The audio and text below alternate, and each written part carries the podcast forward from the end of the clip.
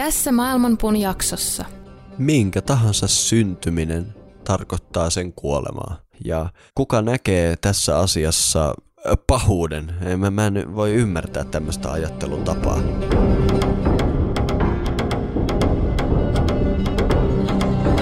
Maailmanpuun juuret ovat ylhäällä ja lehvestö alhaalla. Sen oksat levittäytyvät kaikkialle luonnonvoimien ravitessa niitä. Aistikohteet ovat sen versoja ja sen juuret levittäytyvät sitoen sielut niiden tekojen mukaisesti. Sen todellinen muoto ei ole näkyvissä tässä maailmassa, ei sen loppupää eikä alkupääkään.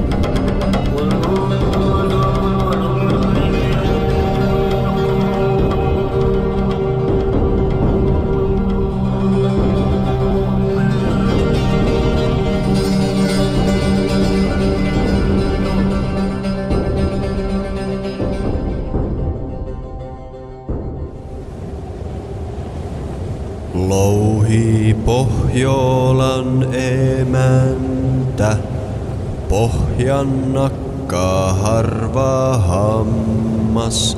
Siitä päivän kiinni saapi, kuuhuen käsin tavoitti.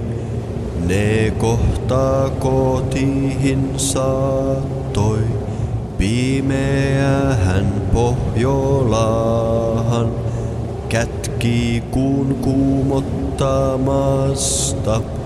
Kirjaa rintahan kivehen, lauloi päivän paistamasta. Vuorehen teräksi sehen, itse tuossa noin saneeli.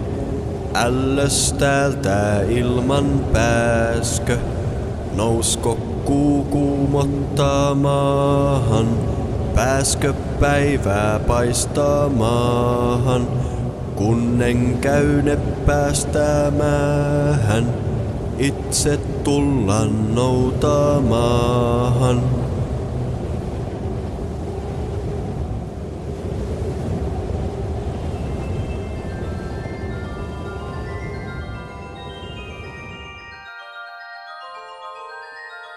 Tervetuloa kuuntelemaan Maailmanpuuta, podcastia, joka kantaa valoa.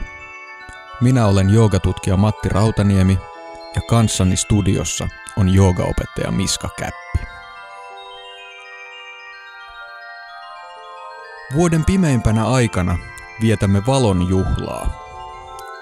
Pimeys ja valo muodostavat perustavanlaatuisen vastakohta parin, jonka päälle monet symboliset, moraaliset ja henkiset merkitykset rakentuvat. Yleensä pimeys edustaa pahaa, kun taas valo edustaa hyvää. Puhutaan esimerkiksi ihmisen pimeästä puolesta ja järjen valosta. Pimeästä keskiajasta ja valoisasta tulevaisuudesta. Ovatko nämä pimeyteen ja valoon liitetyt merkitykset mielivaltaisia? Vai onko niillä jonkinlainen luonnollinen perusta? Miten muinaiset roomalaiset ja viikatemies liittyvät asiaan? Voiko pimeyttä ja valoa erottaa toisistaan? Tervetuloa matkalle vastakohtien tuolle puolen.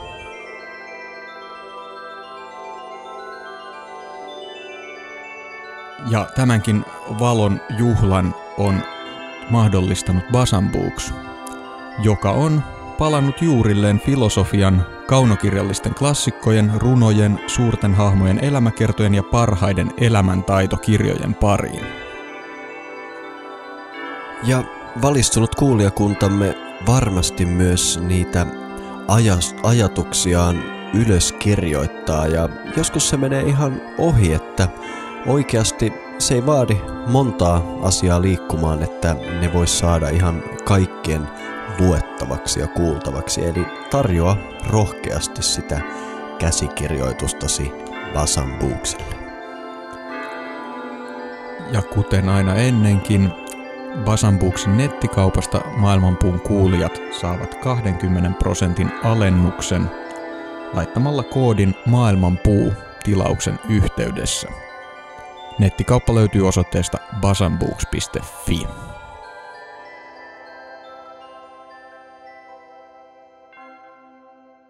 Hyvää joulua, Matti. Hyvää joulua, Miska. Ja hyvää joulua maailmanpuun kuulijat. Taas on vuosi vierähtänyt eteenpäin. Aikamoinen vuosi. Ihan sama millä mittarilla. Puhutaanko näin niin kuin yleisesti, yhteiskunnallisesti vai puhutaanko ihan omalla henkilökohtaisella tasolla, niin, tai tietenkin me varmaan lähdetään puimaan tätä maailmanpuun perspektiivistä. On ollut käänteen tekevä vuosi maailmanpuulle ja hieno vuosi. Näin on. Mä tota itse asiassa ihan vastikään kuuntelin meidän tämän vuoden ensimmäistä jaksoa kerratakseni muutamia siinä käsiteltyjä aiheita ja siinä me puhuttiin siitä, että tämä maailmanpuun kolmas vuosi merkitsee sitä, että me aletaan toteuttamaan meidän svadharmaa, tai tämän podcastin svadharmaa, eli sitä, mikä on tämän syvin olemus ja mitä me parhaiten osataan tehdä. Me aloitettiin tämä juuri jäsenyysprojekti vuosi sitten. Ja täytyy sanoa, että se on ylittänyt odotukset kaikin tavoin. Sanoppa muuta. Se oli, silloin me mietittiin ylipäätään tämän idean järkevyyttä, mutta jälkikäteen muistaakseni me, me, meillä oli aika varovaiset tavoitteet mm. tälle, että kuinka monta jäsentä me voitaisiin mm. saada. Minusta tuntuu, että se, ne meidän tavoitteet oli sen verran huvittavia, että ne taisi mennä tyyliin ensimmäisenä iltana rikki. No jos ei ihan ensimmäisenä iltana, niin ensimmäisten viikkojen aikana varmastikin. Ja tämä oli sikäli hämmentävää, että mä muistan, kun sä kerroit joskus loppuvuodesta 2017 tästä ideasta, että mitä jos, mitä jos aloitettaisiin tämmöinen jäsenyysjuttu tähän, ja mä olin tosi epäileväinen sen suhteen, että ryhtyisiköhän kukaan oikeasti tukemaan tätä meidän podcastia. Ja, ja sitten me tästä keskusteltiin, ja mä oon tosi iloinen, että me päätettiin kokeilla tätä juttua, koska tämä, tämä on tosiaan niin kuin, paitsi että, että tota, ihmisten antama palaute on ollut hyvää, niin myös, myös tuntuu, että siitä on saanut oma tekeminen tämän podcastin kanssa ihan hirveästi niin kuin uutta potkua. Että ottaa tänne enemmän tosissaan tämän tekemisen. Joo, kyllä se on muuttanut mun asennetta maailmanpuuta kohtaan, koska tämä lähti vähän semmoisena harrastelupuuhasteluna silloin, kun ehtii.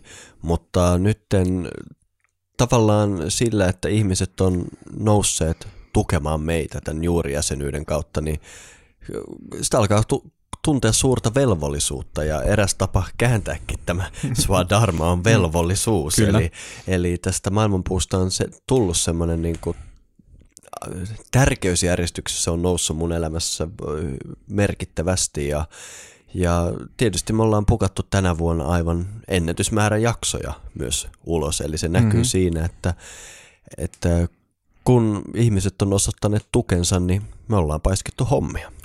Näin on, ja tämä on just se tärkeä pointti, että sen lisäksi, että tämä juurijäsenyys ihan oikeasti konkreettisesti, rahallisesti ja materiaalisesti niin kuin mahdollistaa sen, että me pystytään pistämään tähän paljon aikaa ja vaivaa ja ylläpitämään kaikkia asioita, mitä tämän tekeminen vaatii, niin se, että, että näkee just sen, että ihmisiä kiinnostaa ja että, että on niin kuin kuulijoita, jotka, joille on, niin kuin, se merkkaa jotain, mitä me puhutaan, niin siinä tulee sellainen – se on monin tavoin tärkeä, tärkeä asia, ainakin mulle itselleni, koska aina sitä miettii, kun näitä asioita pyörittelee ja suunnittelee, että onkohan tässä mitään järkeä. Näyttää siltä, että aika paljon on järkeä. On. Ei voi muuta kuin nostaa hattua ja kiittää paljon meidän mahtavaa kuulijakuntaa. Myös teitä, jotka ette vielä juuriin ole päässyt käsiksi. Se on todella hienoa, mitä tässä on viime vuosien aikana tapahtunut tämän podcastin ansiosta. Ja ihan kun miettii sitä, kuinka paljon mielenkiintoisia ihmisiä on päässyt tapaamaan sen takia ja törmännyt ja kaikenlaista. Joo, tämähän on erittäin hieno juttu, mitä taidettiin just puhua tässä vähän aikaa sitten, että yksi parhaita puolia on just se, toisaalta se millaisia ihmisiä pääsee haastattelemaan – tämän podcastin varjolla. Tämä on hyvä tekosyy kaikenlaisiin kohtaamisiin. Ja sitten myös tietysti palaute. meillä on kiinnostavia kuulijoita, jotka lähettää meille kiinnostavia viestejä. Ja Joo. toivottavasti niitä tulee jatkossa entistä enemmän. Ja ylipäätään se, että nykyään ihmisillä ei ole niin paljon aikaa käydä vaan syvällistä keskustelua. Elämän rytmi on niin tiukkaa. Ja se on hienoa, että meillä on tämmöinen veruke sille, että me voidaan ihan niin kuin arkipäivänä istua alas ja alkaa puhumaan jostain todella painavasta syvällisestä asiasta. Mm-hmm. Ja mä luulen, että kenties podcast ilmiönä muuttuu enemmän sellaiseksi, että yhä useampi perustaa podcasteja ja podcastit on tavallaan semmoinen merkittävä osa julkista keskustelua, koska se on aivan ainutlaatusta, että tämmöisiä, vaikkapa me tehdään joskus yli parin tunnin settejä mm. jostain aiheesta, eihän semmoista mediaa ole koskaan ollut, missä käydään monen tunnin syvällisiä keskusteluja näinkin marginaalisista asioista, eli tämä on jän- jännittävä juttu. Ja voitte kuulijat olla varmoja siitä, että sama meno jatkuu. Meillä on lähiaikoina tulossa muutamia todella kovia jaksoja ja suunnitelmat ensi vuodelle on hyvinkin suuret. Ei ehkä tällaisia niin suuria uudistuksia kuin tänä vuonna, mutta me pidetään laatu mahdollisimman korkeana myös jatkossa. Semmoinen asia, mitä mä oon hiljattain miettinyt, koska meidän tämä jäsenkaarti on aika hieno tällä hetkellä, niin mä en tiedä mikä nykyajan vastaus tähän on, mutta silloin muinaisina aikoina pystytettiin joku foorumi tai tämmöinen mm. viestilauta, missä pysty keskustelemaan. Tämä ei taida olla ihan nykypäivää, mutta mun mielestä olisi tosi kiva, jos siellä meidän jäsenalueella voisi vaikkapa käydä jokaisesta jaksosta semmoista keskustelua ja ottaa pointteja esiin ja sitä kautta ruokkia tätä, koska aina kun mä tapaan meidän jäseniä, he on poikkeuksetta huippuälykkäitä mm-hmm. ihmisiä, joilla olisi paljon annettavaa ja joku tuommoinen mahdollisuus voisi olla. Mä, mä oon samaa mieltä, että tämmöisiä hurjia uudistuksia meidän ei vähän aikaan kyllä kannata tehdä, koska kaikki toimii nyt hyvin, mutta tommonen mulla mm. kävi mielessä. Mitäs mieltä oot, Matti? Tämä ei ole yhtään hullumpi ehdotus.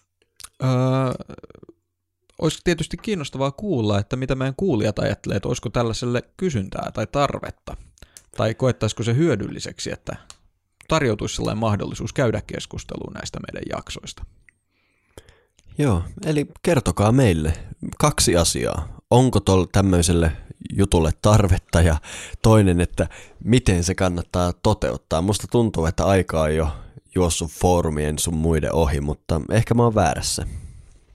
Joo, eli laittakaa sähköpostia tai kommentoikaa Facebookissa tai Instagramissa tai missä tätä meidän juttua seuraattekaan.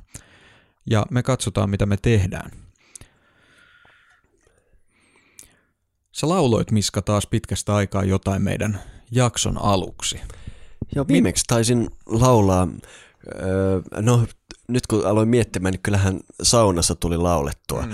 viime kesänä. Me, me näköjään näinä seisauksina alkaa mm. maailmanpussa laulu raikaamaan. Mutta sitä ennen kesäpäivän seisausta niin lauloin viime talvipäivän seisauksena, eli tasan vuosi sitten myöskin tämmöisen Kalevala-mittaisen laulun. Vuosi sitten lauloin tästä maailmanpuun kaadosta, hmm. M- mutta ihan samaan teemaan suomalaisessa perinteessä liittyy tämä niin sanottu sota valosta. Ja lauloin tuossa pätkän siitä, kuinka oikeastaan tämä sota valosta sai syntynsä, nimittäin tämä pohjan akka, harva hammas siinä öö, varasti, vei auringon ja kuun taivaalta ja vangitsi ne Pohjolaan vuoren sisään. Ja siitä sitten saa alkunsa tämmöinen tapahtumien ketju, jossa muun muassa Seppo Ilmarista pyydetään ratkaisemaan tätä ja lopulta itse Väinämöinen lähtee Pohjolaan vapauttamaan päivän ja kuun sieltä vuoren sisästä ja siinä sitten tulee monenlaista sanaharkkaa. Siinä on, käytetään hienoa, uudessa Kalevalassa hienoa sanamuotoa, lunttaanpa sen tuosta. Mm.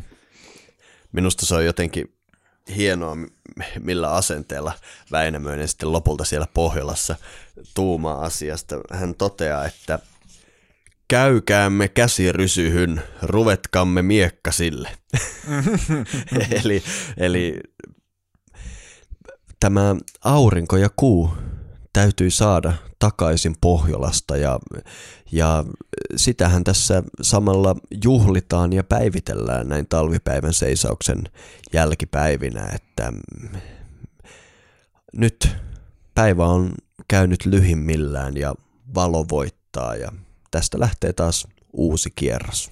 Kyllä, e, itse asiassa se taitaa olla niin, että ei ehkä täysin astronomisesti, mutta näin kansanuskomuksellisesti se aurinko syntyy uudestaan huomenna, kun se on kolme päivää tasauksen jälkeen siellä pesässä viettänyt. Täsmälleen, täsmälleen. Varmaan Ursa tai NASA olisi sitä mieltä, että se tapahtuu jo 21. päivä, mutta mytologisesti se vaatii mm. ne kolme mm. lepopäivää siellä Manalan mailla ennen kuin aurinko on virallisesti syntynyt. Ja nyt vietetäänkin aattoa sille. Nostetaanpa sille siis malja. Kippis. Kippis. Tämä on asia, mitä ehkä monet ei mieti, kun ne Kalevalaa peruskoulussa tavaa. Että se, että louhi varastaa kuun ja auringon ja vie sen Pohjolaan, ja se, ne täytyy sieltä vapauttaa, niin että se liittyisi jollain lailla johonkin niin välittömään kuin vuoden kiertoon myös. Niin. Itse olen taipuvainen lukemaan näitä Kalevalan säkeitä tämmöisen niin kuin kosmisen syklin päättymisenä, missä pohjan akka, eli itselleni näin niin kuin veedisestä perspektiivistä kaali mm. tavallaan tuhoaa maailman ja palauttaa kaiken tyyneyteen ja, ja sitten nämä ilmaelementti eli ilmarinen ja tämä Purusha Väinämöinen sieltä lähtee sitä uutta kierrosta rakentamaan, niin tulkitsen ne tietysti tuossa kontekstissa, mutta niin kuin me ollaan tässä varsinkin viime talvipäivän seisauksena puhuttu, että, että vaikka se mytologian, mytologian pohja on tässä kosmisessa syklissä, mm. niin nämä meidän elämän syklit, ihan vaikkapa vuoden kierto, tietysti toistaa sitä. Ja paljon meille ihmisille ymmärrettävässä, ymmärrettävämmässä muodossa kiteyttää niitä asioita. Ja, ja mulle nämä seisausjuhlat ja kalendaarijuhlat ja vuoden kierto on ehdottomasti se melkein niin kuin eniten sydämessä tuntuva ja voisi sanoa niin kuin jopa munaskuissa tuntuva, mm. tuntuva portti tähän kosmiseen sykliin. Ilman muuta, ja nehän on juuri sen takia niin välittömiä ja niin ö, hyvin toimivia tapoja ymmärtää tätä, koska ei sun tarvi miettiä mitään metafyysisiä periaatteita, kun sä vietit, vietät joulua, pääsiäistä, juhannusta, kekriä, niin ta, sä koet sun aisteilla ne asiat, mistä siinä myös syvemmällä tasolla on kyse. Mä en henkilökohtaisesti ole ihan vakuuttunut siitä, mitä on esitetty pitkän aikaa, että kaikki nämä tällaiset mytologiset teemat, jotka vaikka nyt vuoden kierron symboliikkaan liittyy, että ne nousis pelkästään luonnosta. Mutta ehdottomasti niiden välillä on selvä yhteys. Niin kaikki luonnossa tietysti ilmentää sitä mm. ikuista sykliä. Ja, ja tästä syystä mun mielestä on hirveän sääli, jos nää, näiden merkitystä aletaan väheksyä. Öö, totta kai, vaikka nyt me, me ollaan nyt vietetään joulua tässä, ja joulu, joulun aikahan on monin tavoin aika raskasta. Öö, ensinnäkin me ollaan jo toista kuukautta eletty lähes valottomassa maailmassa. Aika monilla on paljon töitä ja kaiken, kaiken siihen päälle vielä tämä niin kuin jouluun liittyvät järjestelyt ja ehkä mahdollisesti kaikenlaiset, ö, kaikenlaiset tota, tunnetaakat, mitä siihen saattaa liittyä, niin saattaa tuntua siltä, siltä että onko tämä tämän kaiken arvoista. Mutta omasta mielestäni se ehdottomasti on, sillä kaikki nämä joulun epämiellyttävätkin puolet kulutusjuhlineen ilmentää niitä samoja periaatteita. Niinpä, niinpä. Se on tavallaan semmoinen halpa kortti, minkä voi heti heittää ja alkaa kritisoimaan joulun kaupallisuutta ja kaikkea ärsyttäviä joululauluja ostoskeskuksissa ynnä muita. Mutta sitten kun zoomaa hiukan kauemmas siitä kulutusjuhlasta, niin tavallaan pystyy näkemään jopa sen tämmöisen, eh, no ollaan nyt tämmöisiä joogeja, kosmisen tietoisuuden ilmentymänä siinä, missä, missä me katsotaan kasvin kasvua tai vuoden kiertoa tai mitä, niin tässä me nähdään ihmisyhteisö toteuttamassa tätä sykliä. Ja sykli on menossa päätökseensä, kaikki juoksee paikasta toiseen stressaantuneita mm-hmm. ja ahdistuneina ja, ja sitten lopulta viime, ensimmäiset, tai siis viimeiset riidat jouluaatto aamuna, mutta sitten kuitenkin lopulta istutaan alas sinne joulupöytään ja, ja annetaan lahjat toisille ja siitä se rauhoittuminen sitten alkaa. Mun mielestä tässä on jopa niissä joulun kauheimmissa puolissa. Ni, niitä voi joskus hymyillen katsoa ja miettiä tätä maailmankaikkeutta toiminnassa. Kyllä, ehdottomasti. Ja mä uskon, että jos ihmiset muistais näitä symbolisia merkityksiä, vaikka nyt joulun takana, niin nämä saattaisi olla helpompi kestää nämä rasittavat puolet, jotka myös täysin väistämättä tähän kaikkeen liittyy, koska maailman tuhoutuminen tuntuu aika raskaalta. Joo, ja, ja siis moni saattaa ajatella, että nämä, mitä nämä päivät ennen joulua, kuinka ne on kiireisiä ja on joulustressiä ynnä muita. Tämä on joku tämmöinen niin kuin modernin kulutuskulttuuriongelma. Mutta mun mielestä tähän roomalaiseen joulunviettoon, tai he olisivat puhuneet Saturnaaliasta, mm. sitä kun tarkastelee lähemmin, niin huomaa, että ei roomalaisilla ollut se helpompaa. ei, ei. Ja tässähän on siis se asia, että äh, on varmaan yleistä tietoa, ainakin maailmanpuun kuulijoiden keskuudessa, että joulun, kun vähän raaputtaa tätä ö, nykyistä kulutus joulua, niin sieltä paljastuu kristillinen joulu. Ja kun sitä vähän raaputtaa, niin sieltä paljastuu esikristillinen, pakanallinen, eurooppalainen jouluperinne. Ja sen lisäksi, sitäkin kun vähän sy- tota, raaputtelee, niin paljastuu roomalainen joulu. En, en sano, että se on se alkuperäisin, mutta hyvin suuri osa jouluun liittyvistä teemoista, joita me nykyisin tunnetaan, tulee nimenomaan Roomasta. Niin, tai o, ilmentyy siellä, koska ennen Saturnaalia on mm. tietysti talvipäivän seisausta juhlittu jollain mm. lailla. Mutta toi Saturnaali on siitä hauska, että Rooman valtakunta oli niin massiivinen mm. suurimmillaan ja niin merkittävä vaikuttaja mm. Eurooppaan ja koko maailmaan. Tässäkin meidän pöytä on täynnä kirjoja, jossa kaikissa mm. käytetään roomalaisia aakkosia ja lähdetään tonne Helsingin keskustaan katsomaan tärkeitä rakennuksia. Kyllä ne tuppaa roomalaista arkkitehtuuria olemaan, eli toi Rooman vaikutus kautta Euroopan on niin valtava. Ja vieläpä se, että heidän tapansa viettää joulua. He, he todella osasivat myös sen ja, mm. ja olisi ehkä hauska puhua vähän tästä Saturnalian vietosta, josta me ollaan pikkasen ennenkin maailmanpuussa puhuttu, mutta nyt voitaisiin puhua lisää, koska mun mielestä se on aivan mahtava tapa juhlia tätä vuoden päättymistä ja sitä, miten me valmistaudumme seuraavaan sykliin. Joo, tässä tota Saturnalia-juhlassa kiteytyy niin monia sellaisia symbolisia teemoja, jotka tähän aikaan liittyy, että se on ihan ehdottomasti tärkeää käsitellä. Eli Saturnaalia on siis roomalaisten keskitalven juhla, ainakin ajanlaskun alusta tunnettu. Mä en täysin tunne sen niin kuin muinaishistoriaa, että kuinka kauas se menee. Se menee ilmeisesti ihan reippaasti tuonne ennen ajanlasku alkua, mutta Saturnalia on siitä ongelmallinen, että vaikka se olikin tämmöinen merkittävä juhla vielä niin kuin pitkään Roomassa, niin ei siitä ole edes yhtä semmoista niin kuin kokonaista selontekoa, mm. mitä se kaikki sisälsi. Mutta kyllä meillä on aika paljon aineistoa siitä, että suurin piirtein tiedetään, mistä oli kyse. Joo, ja kyse on siis seitsemän päivää kestäneestä juhlasta, joka edeltää Sol Invictuksen, eli voittamattoman auringon syntymäjuhlaa.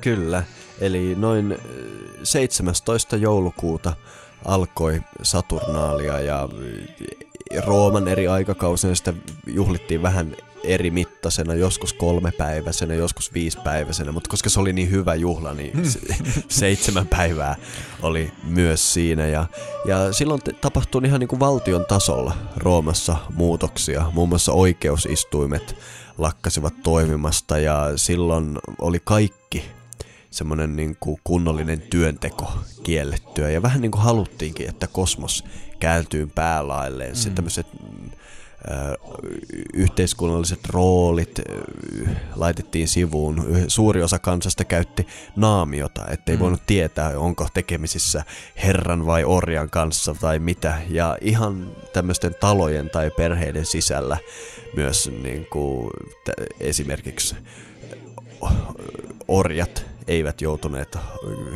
olemaan osassaan. Tai tä- tästä on mm. vähän erilaisia mm. lähteitä. Vaikuttaa vähän siltä, että esimerkiksi orjat kyllä valmisti aterian ja niin mm. edelleen.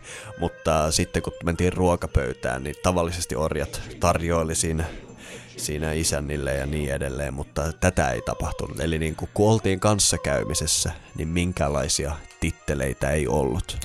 Niin, eli voidaan sanoa, että kun ensin on vähän reilu 11 kuukautta eletty normaalissa järjesty- normaalin maailmanjärjestyksen mukaisesti, niin sitten se tällä lailla rituaalisesti tuhotaan. Kaikki se, mikä on normaalia, yleisesti hyväksyttyä ja ylläpitää sitä oikeaa järjestystä, käännetään päälaelleen väliaikaisesti. Ja se on tällainen suuri ö, juhla, milloin syödään ja juodaan ja juhlitaan ja nautitaan. Ja tällä lailla vapaudutaan siitä normaalin elämän ikeestä.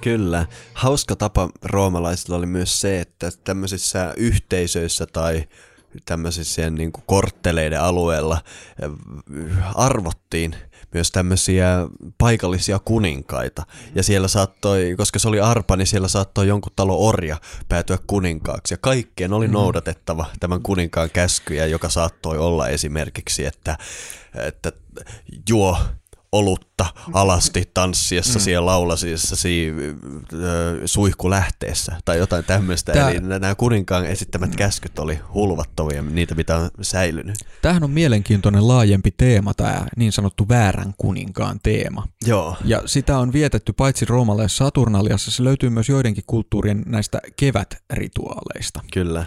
Ja siinä on siis, äh, kyse on siis siitä, että tällaisissa symbolisesti merkittävissä ajankohdissa valitaan tällainen sijaiskuningas, joka on mahdollisimman epäsopiva, joka sitten jollain lailla hän joko ottaa vastuun jostain vastoinkäymisistä, tai sitten ajatellaan, että nämä hänen hullut päätöksensä tuottaa jollain lailla hyvää onnea koko kansalle.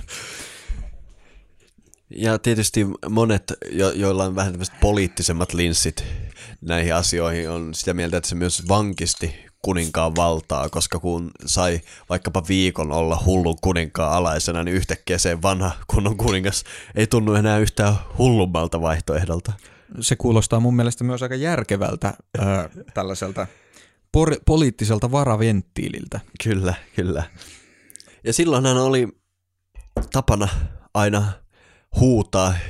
Jokainen malja nostettiin ja huudettiin, joo, Saturnalia. Ehkä meidänkin täytyisi nyt tämän aiheen kunniaksi to- noudattaa tätä perinnettä. Selvä. Joo. Joo, Saturnalia.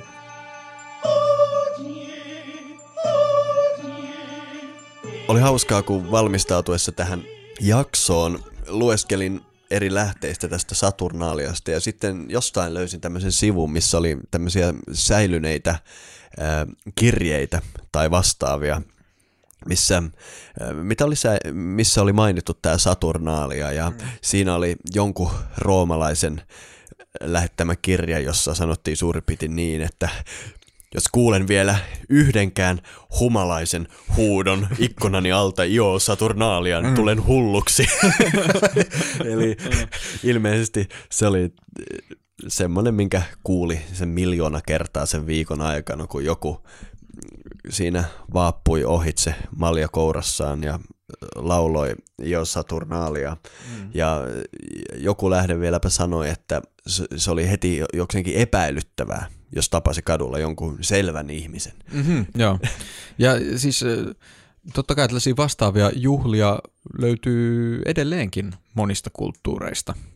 Jostain syystä täällä Pohjolassa joulunvietto ei enää sisällä tällaista karnevaalista elementtiä, ehkä pikkujoulujen tapauksessa jossain määrin. Niin mutta... siis, mua aina huvittaa se, että tavallaan me ollaan onnistuttu tekemään joulusta meidän kulttuurissa viimeisen sadan vuoden aikana aika tämmöinen niin kuin sisäsiisti juhla, ja mikä on tietysti tosi uusi juttu, koska ei siitä jo, me taidettiin viime vuonna puhuakin maailmanpuussa siitä, miten joulu kiellettiin monessa mm. paikassa 1700-1800-luvulla, ja varsinkin Briteissä ja Euroopassa se oli semmoinen hurja karnevaali, eli vaikka me ollaan onnistuttu se jotenkin irrottamaan, niin näitä asioita vastaan ei voi taistella. Mm. Ihmiset tiedostamattaan tietää, että jouluun kuuluu se.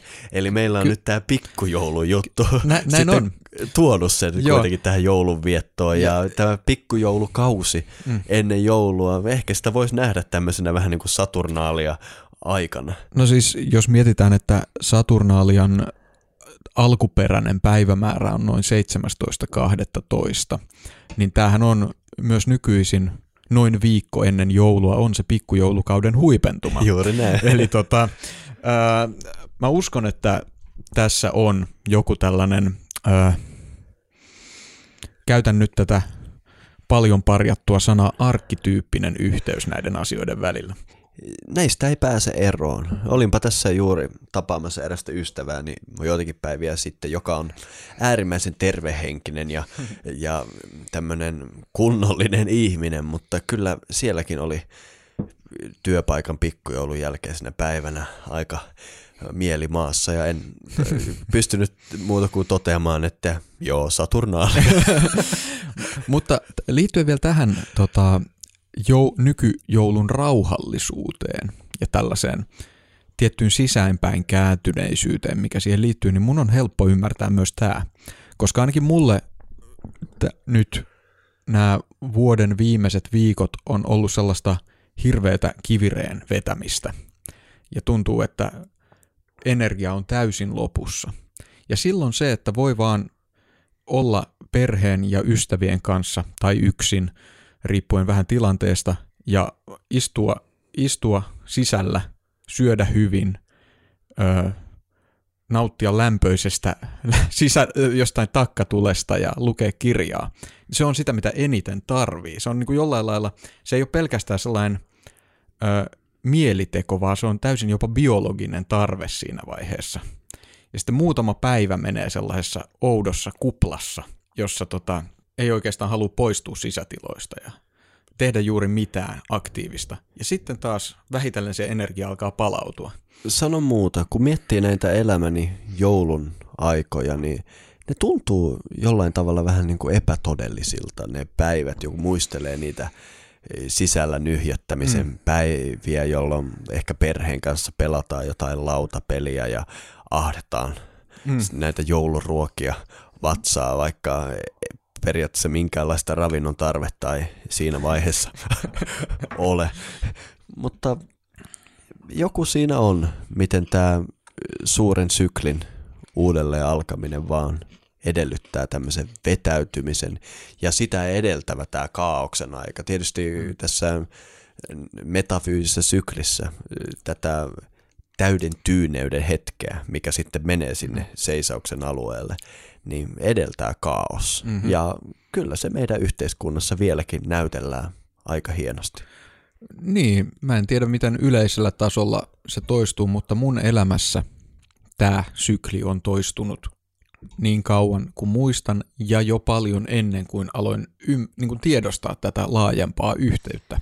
Eli oikeastaan mä oon alkanut kiinnostua näistä vuoden vaihtumiseen liittyvistä myyteistä ja, ja tästä koko syklisestä ajatuksesta sen kautta, että mä oon niin kuin huomannut, että tämä jollain lailla pitää jo paikkansa näissä niin kuin, omassa kokemusmaailmassa, joka on tuttu lapsuudesta asti. Kyllä, ja tämä lapsuuden kokemukset joulusta ja muista kalendaarijuhlista, se on hirveän tärkeää, ja kannustan teitä kaikkia kuulijoita niin todella antamaan lapsille sen kokemuksen, koska äh, nyt nykyään itse on kuitenkin niin analyyttisellä mielellä varustettu, että tulee hirveästi analysoitua ja pohdittua näitä ynnä muuta. Mutta se on niin kaunista, että lapsena sai sen puhtaan kokemuksen ilman mitään ymmärrystä nämä kaikki joulun odotus ja kuusen koristelu ja joulupukin vierailu, nämä joulun ajan perheen kanssa vähän niin kuin vetäytyminen ja kaikki. Mm.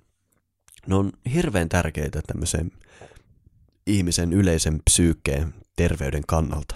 Kyllä ja mä uskon, että vaikka nykyisin ollaan hyvin maallistuneita ja rationaalisia, nämä ihmiset jollain tasolla tiedostaa tämän merkityksen, koska esimerkiksi tämä joulupukin olemassaolo tai olemattomuus on asia, joka mainitaan hämmentävän usein. Eri keskusteluissa, kun puhutaan, onko joku asia totta vai ei, niin joulupukkia käytetään usein esimerkkinä, eli sillä täytyy olla suuri merkitys ihmisille. Sillä on paljon suurempi merkitys, kun ihmiset ovat valmiita myöntämään. mm-hmm, kyllä. Ja me, me ollaan puhuttu siis tästä joulupukin taustasta, Julfaderista ja muista pukeista, mitä tähän, tähän vuoden taitteeseen liittyy, mutta Tänään me voitaisiin puhua yhdestä toisesta vanhasta ukosta, jolla saattaa olla tai olla olematta yhteys joulupukkiin. Nimittäin äh, Saturnuksesta, joka siis on jumaluus tämän Saturnalia-juhlan takana. Kyllä.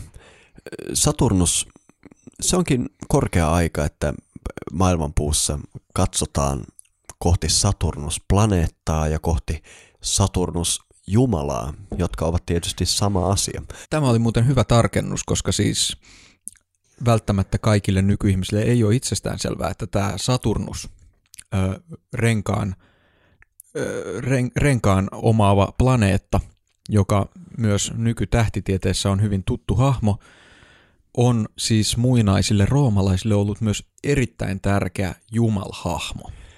Mitäs me nostettaisiin esiin tästä Saturnuksen hahmosta. Ehkä kun tuossa intron aikana kyselit, että kuinka viikatemies liittyy mm. tähän, niin viikatemieshän todellakin liittyy tähän. Ja Saturnus tunnetaan siitä, että hänellä on viikate kädessään. Mitäs muuta me voitaisiin tästä nostaa esiin? No sen jo mainitsinkin, että siis Saturnus kuvataan usein taiteessa tällaisena parrakkaana vanhana ukkona. Kyllä. Ja me tullaan tähän vielä myöhemmin, mutta usein näissä kuvauksissa hän myös tekee jotain hyvin epämiellyttävää. Eli syö lapsia. Tälle tulee selitys myöhemmin ja tähän paneudutaan hetken päästä lisää, mutta näin hän usein tekee. Kyllä, kyllä. Ja Saturnus totta kai yhdistetään myös sadon korjuuseen, siihen se viikate hmm. liittyy, ja ylipäätään siihen syklin päättymiseen, että kun kaikki on kasvanut ja kukoistunut, niin Saturnus on se hahmo, joka sitten tekee sadonkorjuun ja, ja Saturnukselle tehdään myös eräänlainen, miten se sanoisi, tilinpäätös mm-hmm. tästä kaikesta. Ja kuten niin monet antiikin jumalat, niin Saturnuksella on myös kreikkalainen vastineensa, Kronos. Kyllä. Joka, jonka nimi tarkoittaa aikaa ja joka myös on vanha parrakas tai kuvataan symbolisesti vanhana parrakkaana mieshahmona, jolla on sirppi kädessään. Joo, tämä Kronos ja Saturnus jo muinaisessa maailmassa, niiden välillä tehtiin selvä yhteys. Ja mitä enemmän mä oon tutkinut tätä, niin sitä selvempää on, että kyse on ihan samanlaisesta esityksestä. Ja toi Kronoshan on monille vaikkapa englantia puhuville ihmisille tuttu monesta lainasanasta, vaikkapa jos pyydän sinua, Matti, kertomaan jonkun kronologisesti, mm. niin, eli ajan Toisaalta, mukaisesti. toisaalta myös Suomessa puhutaan aikakirjoista eli kronikoista. Kronikat kyllä ja englanniksi voi sanoa chronic ja mm. kaikkea tällaista. Eli tämä kronos kyllä vielä kielenkin tasolla on läsnä. Kyllä, ja kreikkala, muinaiset kreikkalaiset vietti hyvin Saturnalian kaltaista juhlaa nimeltä Kronia, joka myös oli tällainen syklin päättymisen juhla, jossa oli monia karnevalistisia elementtejä. Tiesitkö muuten, käytin tätä sanaa karnevalistinen. Tiedätkö, mistä sanoista karnevaali tulee? No liha tulee ensimmäisenä mieleen, mutta en ole koskaan perehtynyt tähän, mutta niin kuin tuosta karne, sen verran on latinan taitoa, että toi liha kävi mielessä. Karnevaali tarkoittaa lihasta irtautumista tai Mm. lihan taakse jättämistä tai lihan hylkäämistä, eli siis sitä tavallaan, että tämän ruumiillisen yläpuolelle nousemista. Tätä en tiennytkään, todella Eli- mielenkiintoista. Eli vaikka tämä nimitys karnevaali enemmän liittyy katollisesta kulttuurista vaikutteita saaneiden maiden näihin pääsiäisasioihin, pääsiäisrituaaleihin ja perinteisiin, niin tavallaan se sana pätee myös näihin moniin jouluperinteisiin, koska kyse on tavallaan siitä ö, vanhan tuhoamisesta, Mhm. lihan taakse jättämisestä, aineellisen taakse jättämisestä. Mä ehdotan, että jos me aiotaan tutkia syvemmin Saturnusta sekä Kronosta, niin me tavallaan tarvitaan tähän keskusteluun heidän vastakohtansa, jotta tässä voisi tulla niin kuin jotain järkeä. Ja ajattelin, että jospa heitettäisiin tähän väliin myös tämmöinen heidän serkkunsa, joka voisi ehkäpä totella tänään nimitystä Lucifer. Oho, aikamoinen kierrepallo lähti sieltä sekoittamaan pakkaa. Tämä on to- toki täysin totta. Tässä jo äsken mainittiin, että tämä Saturnalia-juhla on siis juhla, joka edeltää Sol Invictuksen juhlaa. Sol Invictus on siis auringon jumala. Ja kuten nokkelimmat kuulijat varmasti tietävät, Lucifer tarkoittaa valon tuojaa. Tämä tietysti vaatii varmaan aika pikaista selitystä, tällaista etymologista avaamista, koska Lucifer on, kantaa ehkä tietynlaista painolastia nykymaailmassa. Vai mitä? Riippuu missä se piireissä liikutaan. No joo, mutta no ehkä juuri maailmanpuun valistuneet esoteerikkokuulijat tietävät, että Lucifer ei ole niin simppeli asia, että kyse on jostain paholaisesta tai muusta, niin valtaosa maailmasta ei tiedä mitään Luciferista ja jos edes lähdet ostamaan itsellesi kaasugrilliä, niin päädyt, ostamaan jonkun Lucifer-laitteen, eli, eli kyllähän se tonne helvetin tuli lähinnä yhdistetään, taitaa olla Dantea syyttäminen tästä, tästä helvetin tulista ynnä muusta. Tämä on asia, mitä mä en ole täysin saanut selville. Jos joku meidän kuulija tietää yksityiskohtaisesti, että milloin ja miksi Lucifer yhdistettiin kristilliseen saatana-käsitykseen, me mielellään otettaisiin tämä viesti vastaan. Mutta kysehän on siis latinankielisestä termistä, joka tarkoittaa valon tuojaa. Tai valon kantajaa. Mm.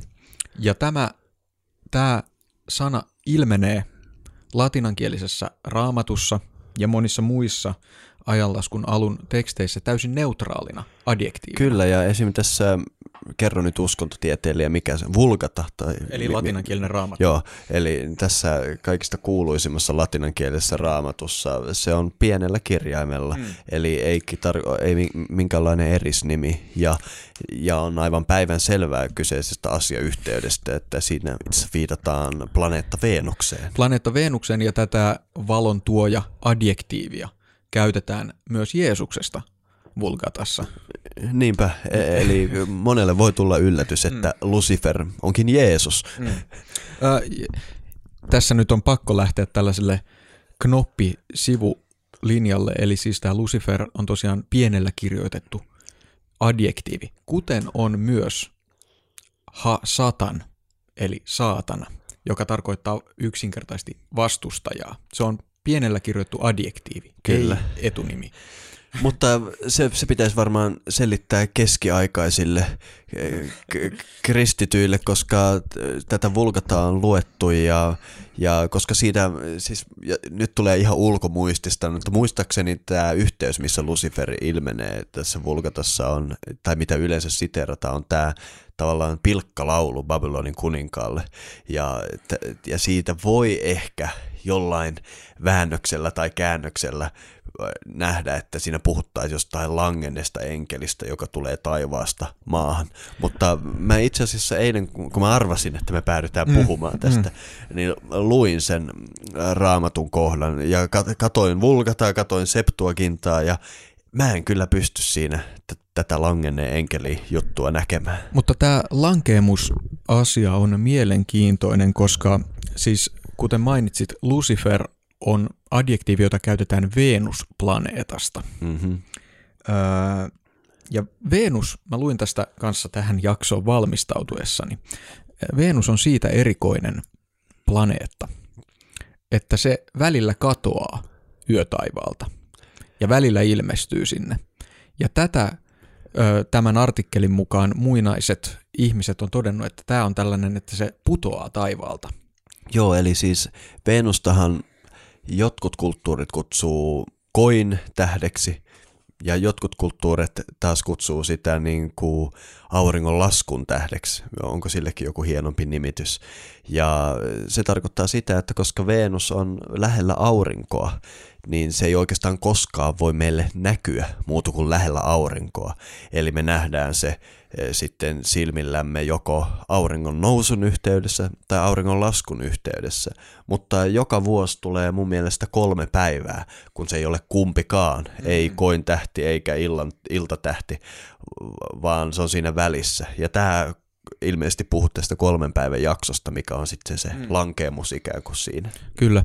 Ja tä- tässä mun täytyy sanoa, että mun asiantuntemus loppuu siihen, että miten tämä meille nykyisin niin tunnettu Luciferin mytologia, missä Lucifer on tällainen ylpeä, langennut enkeli, joka kieltäytyy palvelemasta ö, tätä kaikkeuden korkeinta intelligenssiä ja siksi hänet karkotetaan taivaasta, niin miten tämä ja sitten tämä astrologinen ö, tai astronominen jopa ö, tematiikka liittyy yhteen? Tämä on asia, mistä haluaisin tietää lisää. No minulla on teoria tästä.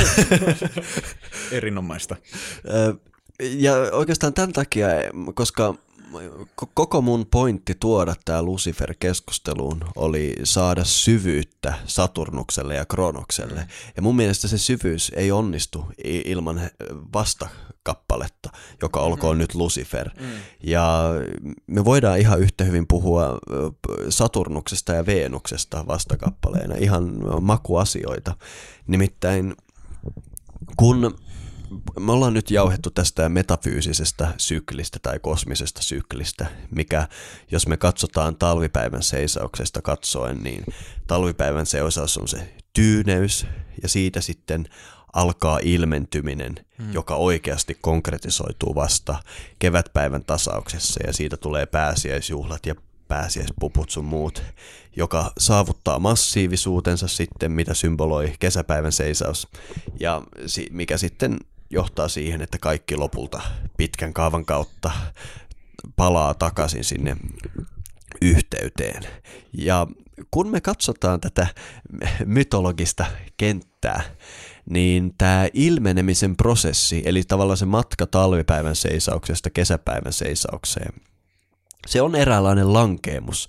Se on sitä, kun me pudotaan taivaasta alas. Ja kaikki kulttuurit on yhdistänyt Veenuksen siihen, ja Venus onkin tämmöinen, sehän on kirkkain taivaan kappale, mitä me voidaan nähdä taivaalla. Eli usein sanotaan, että se Venus on jopa vähän röyhkeä, mm. että se yr- kilpailee, yrittää olla kauniimpi kuin aurinko ja niin edelleen.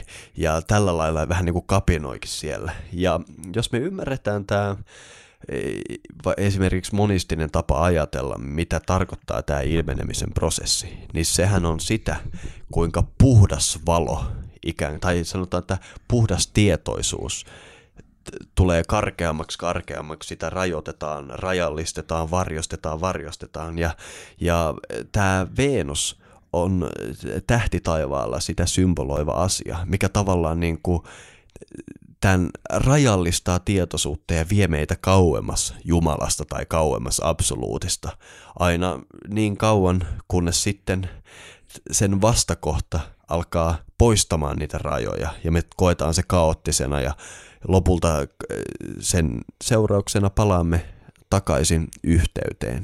Ja tämä parivaljakko on se, mikä mua kiinnostaa. Nimittäin aika moni mytologia yhdistää numeron viisi tähän ilmenemisen prosessiin ja numeron kuusi tähän dissoluution, tähän hiipumisen prosessiin. Ja tästä olisi mun mielestä mielenkiintoista keskustella. Joo, ennen kuin mennään siihen, mä kuitenkin kysyisin sitä, että tämä oli mulle täysin uusi tulkinta tästä asiasta, koska mä itse on tottunut näkemään tämän tota, päiv- päivän seisauksien ja päivän tasauksien symboliikan auringon kautta. Joo. Öö, ja se, että ajatus, että niin kun Venus olisi tämän tavallaan pimeyden vastapari, niin tuntuu yllättävältä, koska sehän, sehän mitä tapahtuu symbolisesti ja astronomisesti on auringon kasvu. Kyllä, mutta se periaatteessa se matematiikka, millä se aurinko kasvaa, kiteytyy tähän vitoseen, mikä on sitten myös pentagrammi tai pentagoni ja, ja se on tosi hauskaa katsoa esimerkiksi tähtitaivaalle.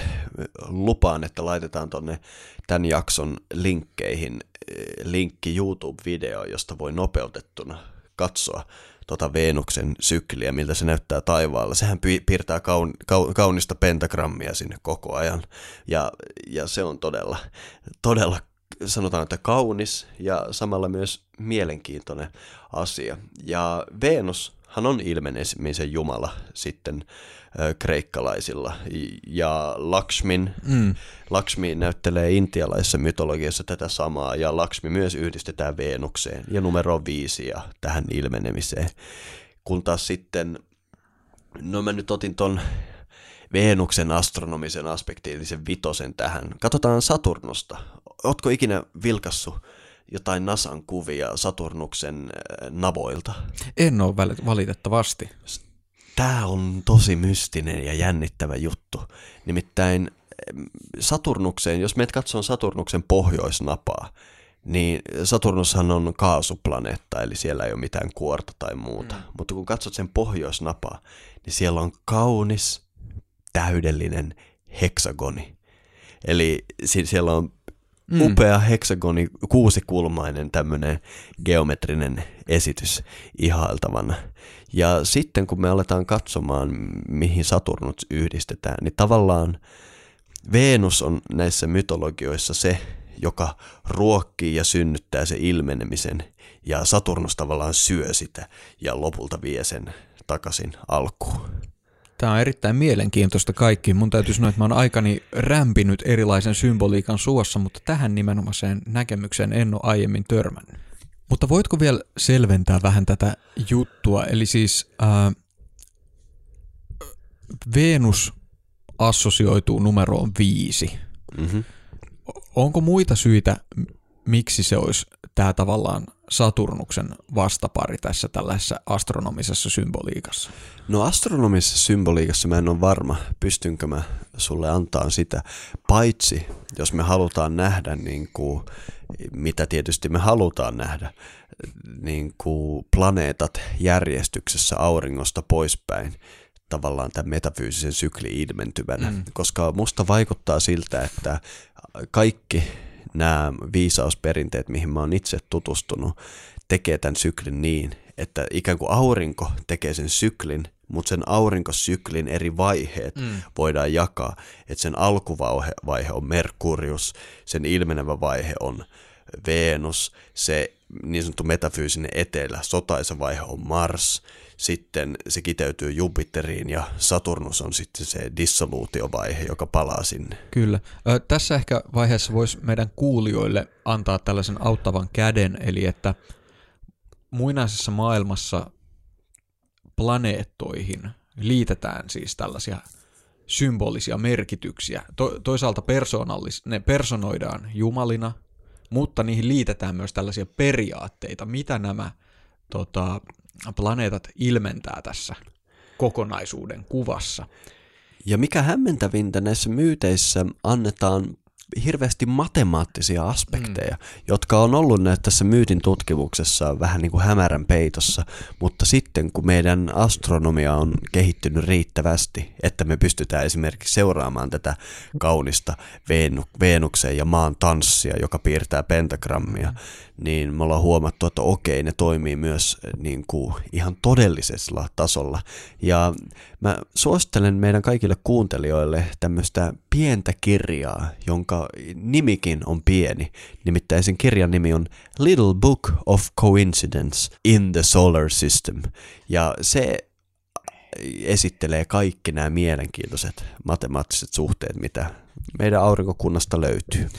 Mutta menemättä tämän pitemmälle nyt näihin ö, geometrisiin ja muihin astronomisiin ja logisiin symboleihin, niin ehkä me voitaisiin palata tähän meidän päivän varsinaiseen aiheeseen, eli Saturnukseen.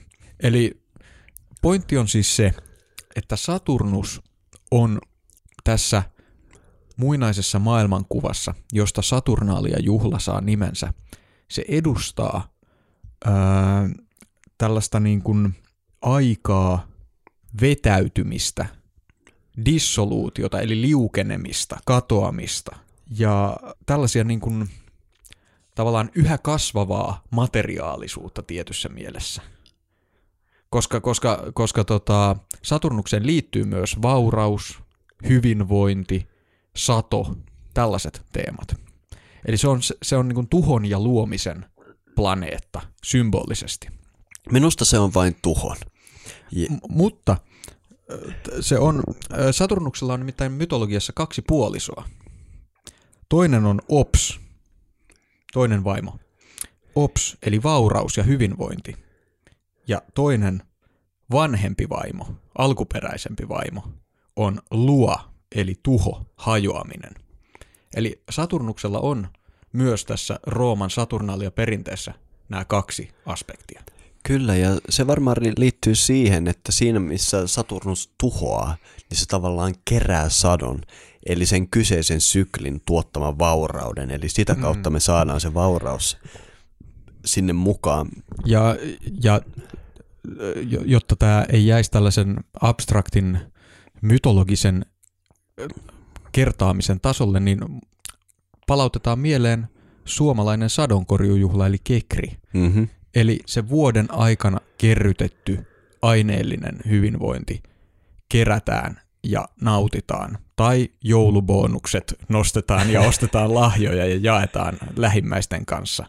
Ja niin edelleen. Koko tämä vuoden lopun symboliikka on täynnä edelleen näitä asioita. Joo. Kun mä oon itse paininut näiden asioiden kanssa, niin mä halu, sen takia mä heitin ton Lucifer-kortin mm. tuohon väliin, että me saataisiin ne vastapuolit mm. niin, ja sitä kautta ehkä vähän järkeä tähän Saturnukseen. Koska kun ajatellaan, että koska me ollaan varmaan yhtä mieltä, että nämä viisausperinteet ottaa aina tämmöisen niin kuin tietoisuuskeskeisen näkökulman siihen, miten sitten se kosmos ilmenee tässä tietoisuudessa, niin tavallaan ajatellaan, että kun se ensimmäinen ilmenemisen siemen saa alkunsa, niin sillä on heti vastustaja. Tavallaan mm. tätä kosmoksen ilmenemistä vastustaa heti ensimmäistä liikkeestä asti voima, jota, joka on saanut moninaisia eri nimityksiä ja se voima, mitä esimerkiksi Intiassa aika usein asurat kuvaa, niin mun nähdäkseni on juuri tämä niin sanottu Saturnuksen Saturninen voima. Saturninen voima. Mm. Ja jos me katsotaan tota kreikkalaista Kroonosta, minkä sit otit esille, niin Kroonokstahan kutsutaan, että se on, öö, miten se nyt sanotaan, se on nuorin titaanien ensimmäisestä sukupolvesta. Kyllä. Ja titaanit on kreikkalaisessa mytologiassa sitä, mitä Intiassa sitten on nämä asurat. Ja, ja mikä on mielenkiintoista, jotta se ilmeneminen voi tapahtua, sen pitää tapahtua suhteessa johonkin. Mm. Ja silloin tämä ilmenemisen liike synnyttää tämmöistä niin kuin sekvenssiä, mitä me aletaan kutsumaan ajaksi. tavallaan Saturnus synnyttää meille ajan, tai Kronos synnyttää meille ajan tätä kautta. Ja se on hauska, että sitten nämä kaikki kulttuurit kuitenkin pitää aikaa tuhoavana, ja sen takia nämä ajan lapset aina kuolee. Eli mä yritän kääntää tätä, mitä sä puhut tällaiselle toisenlaiselle kielelle. En sano, että se on yleismaailmallisempi tai ymmärrettävämpi, mutta se on Matille ymmärrettävä. Matille ymmärrettävämpi kieli. Eli tämä ilmenemisen periaate, jota Venus, Lucifer ilmentää, Niin. on, voidaanko sanoa, että se on, se on tavallaan tämä niin kuin, äh, ja nyt käytän tätä äärimmäisen va- suurella varauksella, mutta toivon, että tämä välittyy sinne pöydän toiselle puolelle. Eli, se on tavallaan äh, hengen periaate jossain määrin. Mm-hmm. Ja sitten tämä sitä vastustava ö, saturninen periaate on tällainen materiaalisuuden periaate jossain määrin. Mä oon vähän tästä eri mieltä, koska mä sanoisin, että tämä tää Lucifer luodessaan siihen tietoisuuden rajaa, rajaa, rajaa, rajaa, rajaa, niin tavallaan synnyttää tämän meidän materiaalisen kokemuksen, mitä sitten Saturnus syö. Mm. Ja, ja sitten kun Saturnus on syönyt kaiken tämän materian ikään kuin, niin silloin me vaivotaan takaisin siihen ykseyteen ja se tavallaan korjaa sen sadon ja seuraava sykli on taas valmis. Okei, nyt kun sä kävit käyttää tuota syömisen metaforaa, mä pääsen taas kärryille eri tavalla, koska taiteessahan Saturnus kuvataan, kuten sanoin tuossa aiemmin, hyvin epämiellyttävänä hahmona, joka syö pikkulapsia. Mm-hmm. Mikä on, mitä pikkulapsi sun mielestä symboloi? Siis itse sääteleviä organismeja. Niin, ja jos mietitään, mulle siis niin kuin ihan tällaisena assosiaationa tulee mieleen, että pieni lapsi, kuten ne kuvataan näissä renesanssitaideteoksissa, on juuri tällainen potentiaalin ilmenemisen kasvun ö, kuva. Joo, sä, sä, sä kuvasit ton paljon hienommin mun Mm. mielestä. Mutta, Ja, ja joo. Saturnus on sellainen vanha kääkkä, joka pistelee niitä poskeensa. Joo. Esimerkiksi tämä Goyan Saturnus syö lapsensa on mun mielestä eräs kauheimpia teoksia taidehistoriassa. Joo, todellakin. Laitetaan se tonne jakson, kom, jakson tietoihin, niin voitte ka- käydä kuulijat kauhistelemassa sitä. Kyllä, ja, ja, ja ihan sivuhuomautuksena tämä mytologian ymmärtämättömyys pahoin pelkään on johtanut toisinaan liian kirjaimellisiin tulkintoihin tästä. Ja, Niin, eli tässä nyt tällainen taidehistorian oppitunti, eli näitä sinänsä vaikuttavia maalauksia ei tarvi katsoa järkyttävinä brutaaleina kuvauksina siitä, miten joku eläkeläinen syö pikkuvauvoja, vaan tässä on kyse joka vuosi toistuvista kosmisista periaatteista. täsmälleen. Tosin jotkut ovat tehneet näitä kirjaimellisia tulkintoja ja, ja järkyttyneet ja kaikkea muutakin vastaavaa. Ja mm, se nyt on vaan hölmö, koska kyse on metafyysisistä periaatteista. Mutta se, miltä tämä alkaa kuulostaa tässä, jos katsotaan tätä Saturnuksen symboliikkaa, sitä, että se on tällainen raskas, painostava, materiaalinen, kasvua tuhoava jopa planeetta, Mm-hmm. niin eikö tässä alle tulemaan mieleen, että tässä voisi olla niinku kyse jonkunlaista hyvän ja pahan vastakkainasettelusta? vastakkainasettelusta. No sehän on aika perinteinen tapa nähdä tämä, että ajatellaan, että hyvä on uutta luovaa ja paha sitä tuhoavaa. Mutta toi hyvä ja paha sisältää tavallaan semmoisen myös moraalisen ulottuvuuden ja sen takia sitä on vähän vaikea käyttää, koska nämä syklin molemmat puolet kuuluu aina siihen sykliin. E- Ei ole yhtään sykliä, joka ei sisällä sitä toista ja kutsua sitä pahaksi sillä lailla. Mulle paha helposti sisältää semmoisen merkityksen, että se ei saisi olla niin tai se Mm. pitäisi poistaa, niin ei saa tehdä, Mm. mikä on sitten niin kuin taas hölmöä, koska mitään uutta ei voi syntyä ilman, että vanhaa tuhotaan. Tämä on se ikuisen syklin perusperiaate, miksi miksi vaan niin kuin hyväksyä puolet syklistä. Niin, mutta tässä me ollaan tavallaan meidän jakson aiheen ytimessä nyt vihdoin noin tunnin jälkeen. että, että siis vuoden kierrossa hän on kyse siitä, että meillä on se kasvavan valon puoli ja hiipuvan valon puoli. Eli kasvavan ilmenemisen ja potentiaalin puoli ja sitten tämä saturninen puoli, joka, jossa se vähitellen sitten i- imeytyy tänne tota, dissoluution syövereihin. Niin tämähän on hyvin tavallista ö, lähes kaikissa kulttuureissa nähdä, että se valo on hyvä ja pimeys on paha. Ei, ei juuri löydy sellaista mytologiaa, missä sitä ei jollain lailla esitettäisi tällaisena tota, moraalisena teemana tai jonkunlaisena tällaisena tota, taisteluna näiden vastakohtien välinä, välillä, kuten, kuten tuossa Kalevalan pätkässä, jonka sä luit alussa, tai lauloit pikemminkin, hienosti lauloit, mutta tota, tota, siis siinähän myös, sinne käydään, miten se olikaan, mitä siinä sanottiin, miten sinne taisteluun käytiin? Siinä, mites, käytiin käsiryhyyn ja miekka sille. Nimenomaan. Eli siis kyse on siitä, että on tosi kyseessä. joo, joo. Mutta näiden myyttisten hahmojen täytyykin olla ta- taistella niin kuin hampaat irvessä. Mutta se, mitä me kuolevaiset tästä otamme, on se, että siinä on vaan ne kosmiset voimat. Ja mulle tavallaan ei ole niin kuin mikään ongelma nähdä siinä, siinä pimeässä puolessa ö, hyvää. Ö, Satun opiskelemaan koulukunnassa, jonka ikonina on kaali, eli nimenomaan tämä pohjan akka, joka, joka varasti sen päivän Niin. ja kuun sinne. Ja miksi se on tämän koulukunnan ikoni? Tavallaan tässä koulukunnassa ajatellaan, että se mikä tuo ihmiselle vapauden on nousta dualistisen kokemuksen yläpuolelle. Mm-hmm. Ja kaikki liike pois dualismista on niitä pohjanakan hommia, koska aurinko ja kuu on ne dualismin perussymbolit ja tavallaan niiden häivyttäminen on nousta dualismin yläpuolelle ja kokea ykseys. Eli mulle, mulle on suorastaan intuitiivista ja helppoa nähdä siinä hyvä.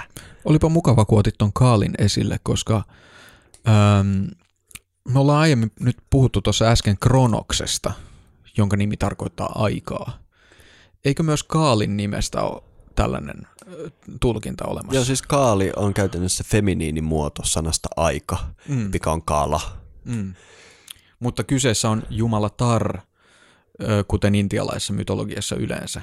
Toisin kuin Kronos, joka kuvataan miespuolisena. Mutta jos me sanotaan sanskritiksi aika, mm. me muutetaan sana kaali maskuliini, eli kaala, mm-hmm. ja, ja silloin se tarkoittaa aikaa, ja se on maskuliinimuodossa, eli tätä ö, ristiriitaa ei ole Ei- näiden välillä. Joo, Joo. ei, mutta siis tämä on mun mielestä kans erittäin hedelmällinen huomio näiden eri systeemien yhteyksistä. Joo, mutta nyt kun otit ton ajan vielä puheeksi, niin mun mielestä olisi tosi hienoa ymmärtää se, miten nämä muinaiset viisausperinteet, niille aika on sama asia kuin tuho. Sillä sekunnilla, kun tässä kosmoksen ilmentymisessä syntyy aika, niin syntyy väistämätön tuho. Öö, niin, koska siis mä itse asiassa juuri pohdin aiemmin tänään tätä aihetta lukuisista syistä ja pohdin eri aikakäsityksiä, lineaarista ja syklistä aikaa, kuten kuka tahansa joutohetkinään. Ja, ja, tota, ja, ja tota, ö, tulin siihen tulokseen, että kaikki nämä tulkinnat ajan, ajan metafysiikasta, lineaarisuudesta ja syklisyydestä, ne on filosofisia näkemyksiä, mutta on yksi objektiivinen tapa mitata aikaa. Ja se on muutos. Ja muutos tarkoittaa aina ennemmin tai myöhemmin, tai itse asiassa aina tapahtuessaan tuhoa. Minkä tahansa syntyminen tarkoittaa sen kuolemaa. Mitä tahansa syntyy, se kuolee. Ja kuka näkee tässä asiassa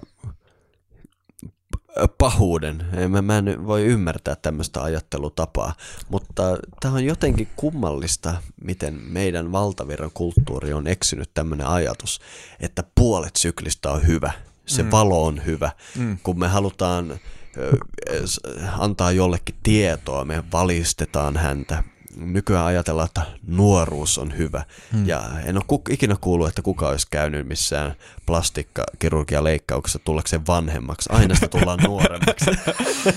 ja, ja mieti pelkästään sitä, kuinka paljon me pelätään pimeyttä, miten hmm. me valaistaan kaikki, koko hmm. maailman. Niin kuin, aina se pallon puolisko, minne aurinko ei paista, näkyy avaruuteen vaan valoa hehkuvana.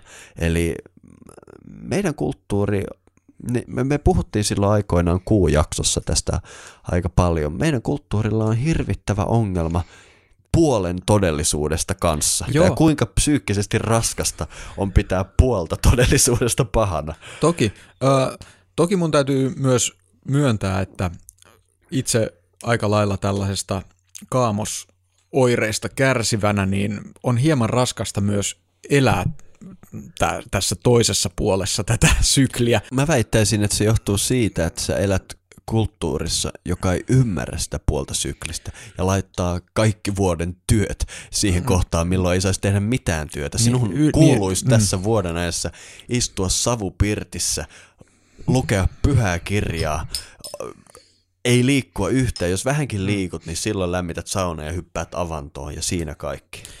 Tämä on tosi hyvä pointti, öö, mutta mä olin tulossa siihen, että mä ymmärrän tavallaan ihmisiä, kelle tämä vaikka vuoden loppu on todella raskas ja jotka kaipaa, sanotaan vaikka johonkin maahan, missä on lämmin ja paistaa aurinko. Mutta kuitenkin mulle näyttää siltä, että tässä tota, sinänsä hyvin, hyvin ymmärrettävässä ja itsekin kateellisena katson lomakuvia tähän aikaan vuodesta, niin tässä pyrkimyksessä auringon paisteeseen näkyy jollain lailla sellainen halu kieltää tämä toinen puoli meidän olemassaolosta. Nimenomaan näin. Me ollaan tultu jo aika pitkään tätä maksutonta osiota. Mä ehdotan, että paketoidaan tämä osuus sillä, että puhutaan, tai paremminkin voisit lukea meille Veedistä pyhää kirjaa siitä, kuinka aika tuhoaa kaiken. Joo. Äh, mulla oli ajatuksena, kun mä tein valmistelua tähän jaksoon ja lueskelin tästä Saturnaaliasta ja Kronoksesta ja ajasta ja siitä, miten ajan ruumiillistuma tai symbolinen esitys on tällainen äh, vanhus, joka syö kaiken – niin mulla alkoi välittömästi kuulua mun päässä Bhagavad Gitan 11 luku. Ja mä ajattelin, että tämän meidän joulujakson loppuun olisi hienoa lukea koko tämä luku, joka on hieman pitkä, mutta ei se liian pitkä ole tähän yhteyteen. Mä kannatan tätä mahtipontista suunnitelmaa. ja mutta ihan ennen kuin luet sen, mulla tuli tässä mieleen, että tätä lukua on luettu monenlaisissa yhteyksissä. Ja mä ajattelin ottaa esille ehkä ihmiskunnan historian kannalta merkittävän hetken, kun modernina aikana ensimmäinen atomipommi räjäytettiin. Eli kun tämä ensimmäinen atomipommi räjäytettiin, G. Robert Oppenheimer, tutkimusryhmän johtaja, tutkimusryhmän johtaja totesi seuraavanlaisesti. We knew the world would not be the same. Few people laughed. Few people cried. Most people were silent. I remembered the line from the Hindu scripture, the Bhagavad Gita. Vishnu is trying to persuade the prince that he should do his duty and to impress him takes on his multi-armed form and says, Now I am become death, the destroyer of worlds. I suppose we all thought that one way or another. Aikamoista, mutta aikamoista tekstiä on myös tämä Bhagavad Gitan 11 luku, josta Oppenheimer tosiaan äskeisessä sitaatissa, tai johon hän äskeisessä sitaatissa viittasi. Arjuna sanoi, Tämä pyhin mysteeri, perimmäistä itseä koskeva, jonka olet minulle selittänyt suosionosoituksena minua kohtaan, on karkottanut harhani. Olen kuullut sinulta yksityiskohtaisesti sekä olentojen synnystä että niiden tuhosta, oi lootussilmä, ja myös sinun omasta katoamattomasta mahdistasi. Nyt haluan nähdä jumalallisen hahmosi sellaisena kuin olet sen kuvannut, ylhäinen Herra, korkein henki. Jos uskot minun pystyvän katsomaan sitä, oi Herra, joogan mestari, niin näytä minulle katoamaton puolesi. Herra sanoi, katso Partha, minun satoja ja tuhansia olomuotojani, monenkaltaisia, jumalallisia, eri värisiä ja muotoisia. Katso auringon jumalia, valon jumalia, myrskyn jumalia, aamunkoiton kaksosjumalia sekä tuulen jumalia, kaikkia näitä moninaisia ihmeitä, joita kukaan ei ole ennen nähnyt vaarata. Näe koko maailman kaikkeus, liikkuvine ja liikkumattomine olentoineen, tähän minun ruumiiseeni kätkettynä, Kudakesha, ja kaikki muu, mitä vain tahdot nähdä. Mutta omilla silmilläsi et kykene minua näkemään. Minä annan sinulle jumalallisen näkökyvyn. Katso minun ihmeellistä voimaani. Sanjaya sanoi, Tämän sanottuaan, oi kuningas, Joogan suuri herra Hari paljasti Parthalle perimmäisen, ylimaallisen muotonsa. Monisuisen ja silmäisen, täynnä lukemattomia ihmeellisiä näkyjä, monin jumalallisin koristein ja kohotetuin asein varustetun, taivaan seppelein ja vaattein puetun, taivaan hajuvesin voidellun, Jumalan, äärettömän ja kaikki näkevän, kaikki ihmeet itsensä sisällyttävän. Jos taivaan valaisisi samanaikaisesti tuhannen auringon valo, se olisi verrattavissa tämän suuren hengen kirkkauteen. Paandun poika näki koko maailman kaikkeuden lukemattomine monimuotoisuuksineen sisältyvän tuohon jumalten Jumalan ruumiiseen. Mykistyneenä, iho kanan lihalla, Dhananjaya liitti kätensä yhteen tervehdykseen ja painoi päänsä Jumalan edessä sanoen.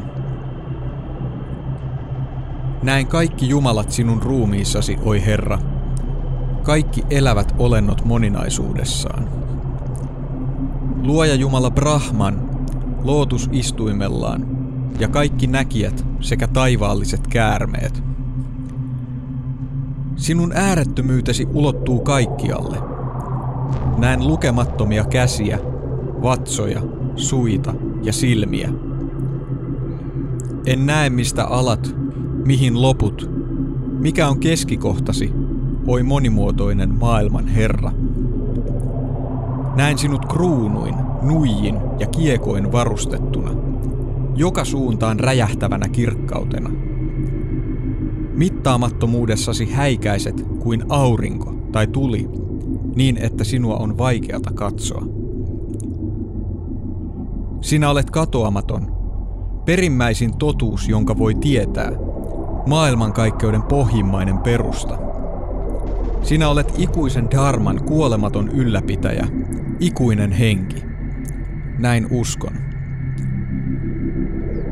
Näen sinut, jolla ei ole alkua, keskikohtaa eikä loppua, jonka voimalla ei ole rajoja – jonka käsivarret ovat loppumattomat, jonka silminä ovat aurinko ja kuu. Suusi on leimuavaa tulta, joka hehkullaan sytyttää tämän maailmankaikkeuden palamaan. Sinä yksin täytät sen kaiken avaruuden, mikä taivaan ja maan väliin jää, ja kaikki ilmansuunnat.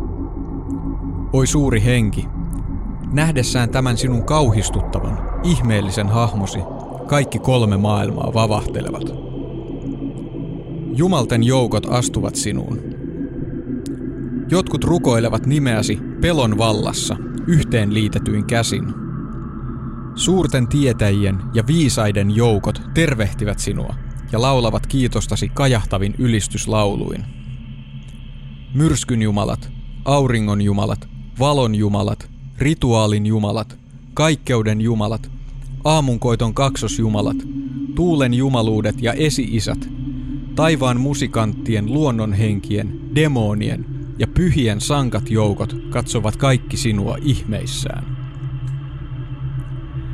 Nähdessään valtavan hahmosi silmineen ja suineen, monine käsivarsineen, säärineen, jalkoineen, vatsoineen sekä pelottavine torahampaineen, maailmat vapisevat, ja niin minäkin.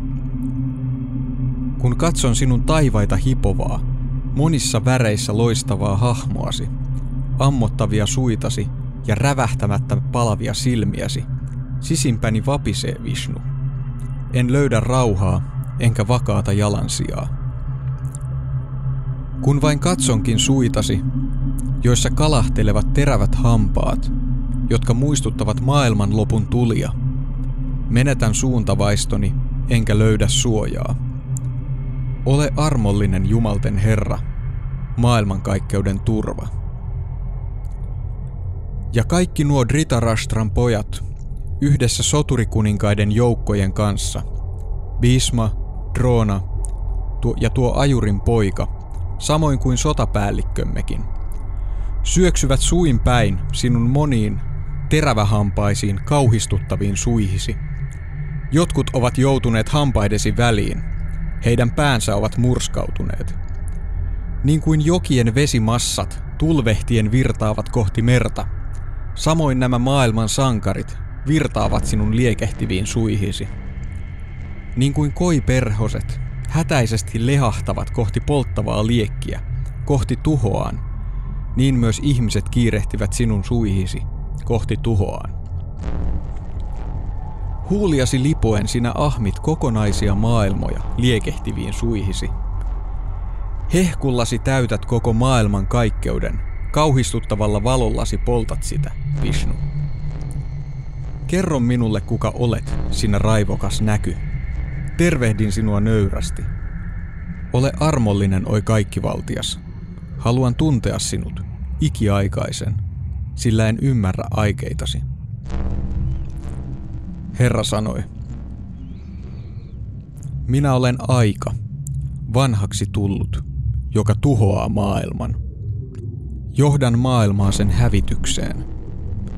Sinua lukuun ottamatta ei kukaan jää henkiin, näistä vastakkaisten armeijoiden sotureista. Sen tähden nouse ylös ja niitä mainetta. Kukista vihollisesi, niin kukoistava valtakunta on sinun. Minä itse olen jo aikoja sitten lyönyt heidät. Ole vain välikappaleeni, oi vasenkätinen. Drona ja Bhishma, Chayaratha ja Karna sekä muut urheat soturit – minä olen jo tuominnut heidät tuhoon. Surmaa siis, älä epäröi, taistele. Olet voittava vihollisesi taistelussa. Sanjaya sanoi. Kuultuaan nämä Keshavan sanat, kruunupäinen prinssi liitti kätensä yhteen. Vapisten hän kumarsi Krishnan edessä ja vastasi tälle änkyttäen pelosta suunniltaan. Oikein on, että sinun ylistyksistäsi maailma puhkeaa riemuun ja omistautuu sinulle. Demonit pakenevat pelokkaina joka suuntaan ja pyhien joukot osoittavat kunnioitustaan. Ja miksi he eivät kumartaisi edessäsi, suurisieluinen? Luojan, joka on korkeampi arvoisempi kuin itse Brahma, rajattoman jumalten Jumalan, maailman turvan.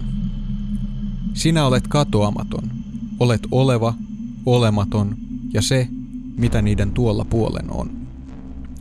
Sinä olet alkuperäinen Jumala, ikuinen ihminen. Sinussa maailma löytää levon. Sinä olet tietäjä, tiedettävä ja paras turvapaikka, olemukseltasi ääretön. Sinun varassasi lepää koko maailman kaikkeus.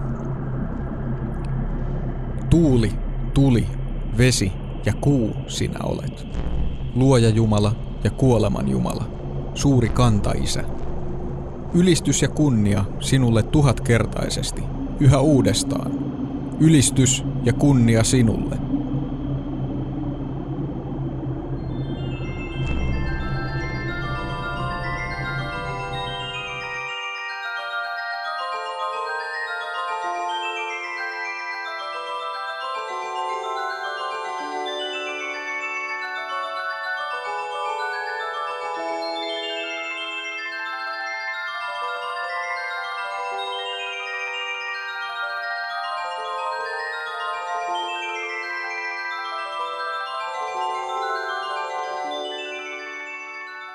Tervetuloa maailmanpuun juuriin ja jälleen kerran kiitos siitä, että tuet tätä podcastia. Tuo maksuto-osuus. Kiitos Matti sinun hurjan Bhagavad Gita-lainauksen. Oli aika reipas osuus. Mutta seuraavaksi juuri osiossa käydään läpi monia juttuja ja itse ainakin haluaisin ottaa tämän Veedisen Saturnuksen tähän keskusteluun mukaan, mutta ensin olisi kiva puhua tuosta Bhagavad Gitan kappaleesta, minkä luit. Mm.